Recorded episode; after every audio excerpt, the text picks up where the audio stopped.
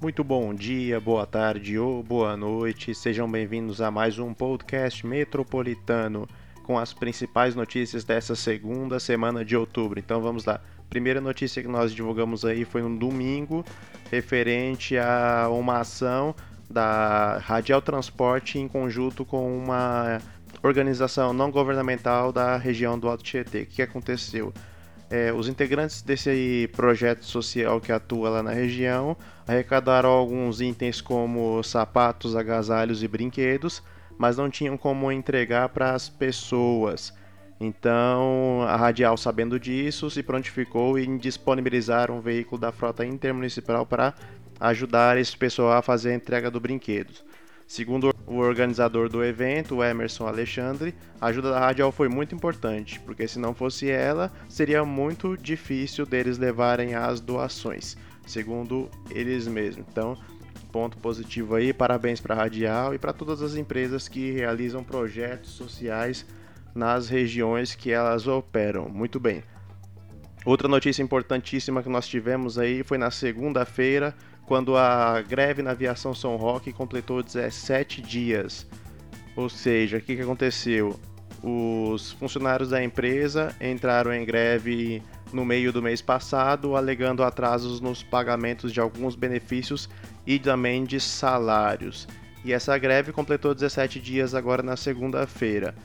Houve uma tentativa de conciliação lá no Tribunal Regional do Trabalho em Campinas da empresa com os débitos que ela tem com os empregados dela. Só que eles não aceitaram essa proposta, dizendo que a empresa tem histórico de descumprimento de acordos firmados, mesmo judicialmente. Então, é, eles estão meio que com o pé atrás de aceitar qualquer proposta da empresa. E nessa ocasião, o que a empresa propôs foi o parcelamento, por exemplo, do, da participação dos lucros e dos resultados em 10 vezes, a partir do mês de novembro agora, e também do pagamento do ticket de refeição de setembro que está atrasado para o dia 15 de outubro. Essa foi a proposta lançada, mas não foi acatada pelos empregados. Então, seguiu-se a greve ao longo da semana. Já na terça-feira foi divulgado pela Rápido Luxo Campinas que ela tinha sido convocada pela MTU para operar de forma emergencial um esquema de PAESE, que é o plano de atendimento às empresas em situação de emergência, algumas linhas da aviação São Roque que estavam com operação prejudicada. São elas 6214, que liga Mairink a São Roque, passando pelo Jardim Vilace e a Avenida São Paulo. 6215, Mairink e São Roque, pelo Jardim Vilaça e Raposa Tavares. 6218, de São Roque a Ibiúna. 6219, de São Roque até Alumínio, no bairro Pedágio. E 6220, de Alumínio, no bairro Pedágio, até São Roque, lá no Catarina Fashion Outlet. Então, na linha 6214, eles disponibilizaram três veículos nos dias úteis e um aos sábados e domingos. Na linha 6215 e também na 6218 e 6220, eles colocaram um veículo em cada dia da semana para ajudar na operação. E por fim, na linha 6219, foram disponibilizados dois veículos nos dias úteis e um veículo aos sábados e domingos. Neste dia, a greve já estava completando 18 dias e os empregados da aviação Sorroque continuavam com as mesmas reivindicações. A Abdeluz Campinas colocou aviso nos ônibus e nos principais pontos, nos principais terminais das linhas, avisando sobre o plano emergencial que eles estavam fazendo. Quem quiser mais informações pode ligar na empresa no telefone 15 3339 9800. Na quarta-feira nós divulgamos aí um projeto de lei da deputada estadual Leci Brandão, na qual ela propôs que para os candidatos que vão realizar o Exame Nacional do Ensino Médio, o famoso ENEM, seja isentada o pagamento da tarifa dos transportes intermunicipais. Isso se aplica, segundo ela, a todo tipo de transporte no estado de São Paulo, seja ônibus urbano, metrô ou trem metropolitano. Lembrando que, pelo texto que ela colocou no projeto, os ônibus rodoviários ou seletivos, linhas que operam com ônibus especiais ou rodoviários, ficariam de fora. Mas ela argumentou que seria muito importante para essas pessoas terem direito à isenção da tarifa, uma vez que elas ficam numa espécie de limbo entre o ensino médio e o ensino superior. Quando terminou o ensino médio, por exemplo, e quando ainda não ingressaram no ensino superior. E também quando a pessoa está no ensino médio, o candidato está no ensino médio, mas já goza do passe livre, mas se utilizá-lo no dia da prova, perderá uma das cotas semanais, ficando assim teoricamente prejudicado em uma ou duas passagens, dependendo do caso. Geralmente a prova é realizada em dois dias e não poderia usar aí um dia da semana ou dois o passe livre para ir e voltar da escola. Então essa foi a justificativa que ela deu para o projeto de lei que ela apresentou. Também no dia 9, nós divulgamos aí que a EMTU e a Secretaria de Transportes Metropolitanos estão estudando um novo atendimento, ou seja, uma nova espécie de linha entre as cidades de Piquete e Lorena. Esse novo atendimento seria especificamente para atender os trabalhadores da Imbel, Indústria de Materiais Bélicos do Brasil, se não me engano. Segundo a proposta, esse atendimento teria apenas uma viagem em cada sentido nos dias úteis, reforçando aí que seria um atendimento específico para os funcionários dessa empresa mesmo e partiria lá da planta de, da Embel que fica na cidade de Piquete. Tá aí a proposta tramitando, ela está em estágio inicial, apesar de ter sido apresentada em 2018. Precisam passar por alguns departamentos dentro do, da RMTU e dentro da Secretaria de Transportes Metropolitanos e obter algumas aprovações antes de ganhar uma data de de início de operação, caso ela seja aprovada, beleza? Então, boa sorte aí para vocês que trabalham nessa indústria, tomara que vocês consigam e sejam beneficiados pela linha, caso ela saia do papel. No mesmo dia, nós noticiamos que a Prefeitura de Guarulhos prometeu o corredor da Avenida Santos Dumont para meados de 2020. Segundo ela, cerca de 90 mil passageiros vão ser beneficiados entre linhas municipais e intermunicipais uma vez que 11 linhas municipais devem utilizar a nova estrutura, 15 linhas intermunicipais devem passar por lá também. Segundo ela, esse novo corretor vai ter cerca de 6 estações de embarque, um retorno na rua Justino de Maio, um viaduto metálico sobre a Dutra e uma ciclovia de aproximadamente 2,5 km. O orçamento total é de cerca de 50 milhões com recursos da Prefeitura e do Programa de Aceleração do Crescimento de Mobilidade Urbana do Governo Federal, beleza? Então vamos esperar que a obra saia no tempo estipulado pela Prefeitura e que os passageiros possam reduzir o seu tempo de viagem. Na quinta-feira também nós tivemos uma nova audiência entre os rodoviários da Aviação São Roque e a empresa lá no Tribunal Regional do Trabalho da 15ª Região em Campinas. Nós noticiamos isso na sexta-feira, mas a empresa não apresentou nenhuma proposta diferente da que ela já havia apresentado. Ou seja, pagamento de, de um dos benefícios referente a setembro no mês de outubro, agora até dia 15, e pagamento deste mesmo benefício de outubro até o dia 30 deste mês, além do parcelamento de alguns outros benefícios em 10 vezes. Como falei aqui anteriormente, os rodoviários não aceitaram essa proposta porque eles alegam que a empresa já, descobri, já descumpriu, no caso, propostas firmadas em acordos judiciais. Então eles ficam meio com o pé atrás de aceitar esse tipo de proposta e estão esperando novas propostas da empresa para definir o rumo dos trabalhadores. Sabendo da convocação da Rápido Luxo Campinas para operar de forma emergencial e dar um reforço nas linhas da aviação São Roque, o sindicato dos rodoviários de Sorocaba se prontificou a dizer que não vai aceitar nenhum tipo de medida por parte do governo que prejudique os trabalhadores ou que venha tirar o emprego deles. Eles disseram ainda que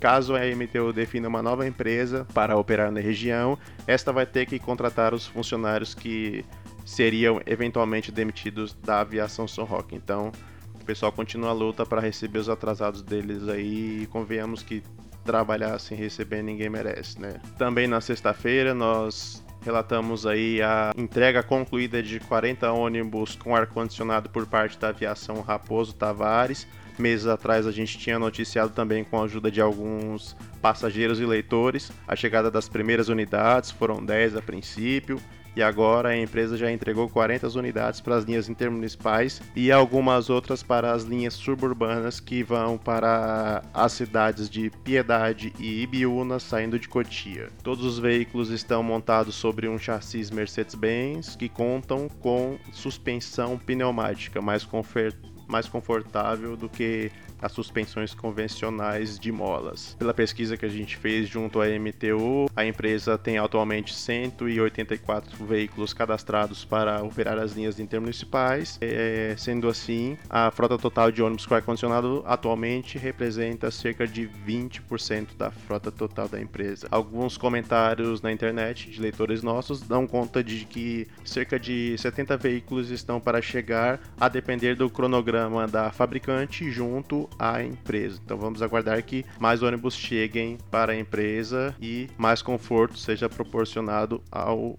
usuário. Mantendo-se nessa questão de renovação de frota, foi noticiado por alguns sites também a, venda de 44 micro-ônibus ao sistema RTO, Reserva Técnica Operacional, são aqueles micro-ônibus pintados de branco e azul, perdão, que circulam em algumas linhas intermunicipais. Nós podemos ver deles bastante na região de Guarulhos, nós podemos ver deles bastante na região da Raposo Tavares também, principalmente na linha 035. Não foi especificado aqui na matéria que a gente leu para quais regiões seriam, mas Fato é que 44 novos ônibus foram fornecidos e alguns deles vieram até com ar-condicionado, viu? Então pode ser que a gente tenha dotação com ar-condicionado em breve, onde não tem. As carrocerias foram fabricadas pelo Beppo Bus do Rio Grande do Sul, montadas sobre chassis Volksbus. A gente vai deixar um, um link aí da página Automotive Business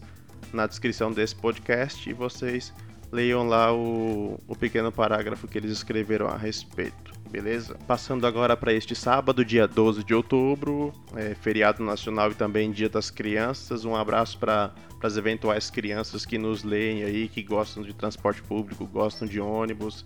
Um abraço para todos vocês, que vocês tenham um dia bem aproveitável com seus familiares e entes queridos. Dez linhas da EMTU sofreram alterações de horário neste sábado, como de costume. Dessa vez, as alterações foram nas linhas 029, Jardim Monte Alegre Pinheiros, 038, Estação CPTM Estudantes Metrô Armênia, 141, Santa Isabel Mogi das Cruzes Estação Estudantes, 208, Mogi das Cruzes Guararema, 277, Santa Isabel Mogi das Cruzes Estudantes Via Poá, 327, Poá, Cidade Quêmio, São Paulo, metrô Itaquera. 416, Poá, Jardim Medina, Mogi das Cruzes, Estudantes. 481, Poá, Jardim São José, Mogi das Cruzes, Estudantes. 526, Guararema, Chácara Guanabara, Mogi das Cruzes.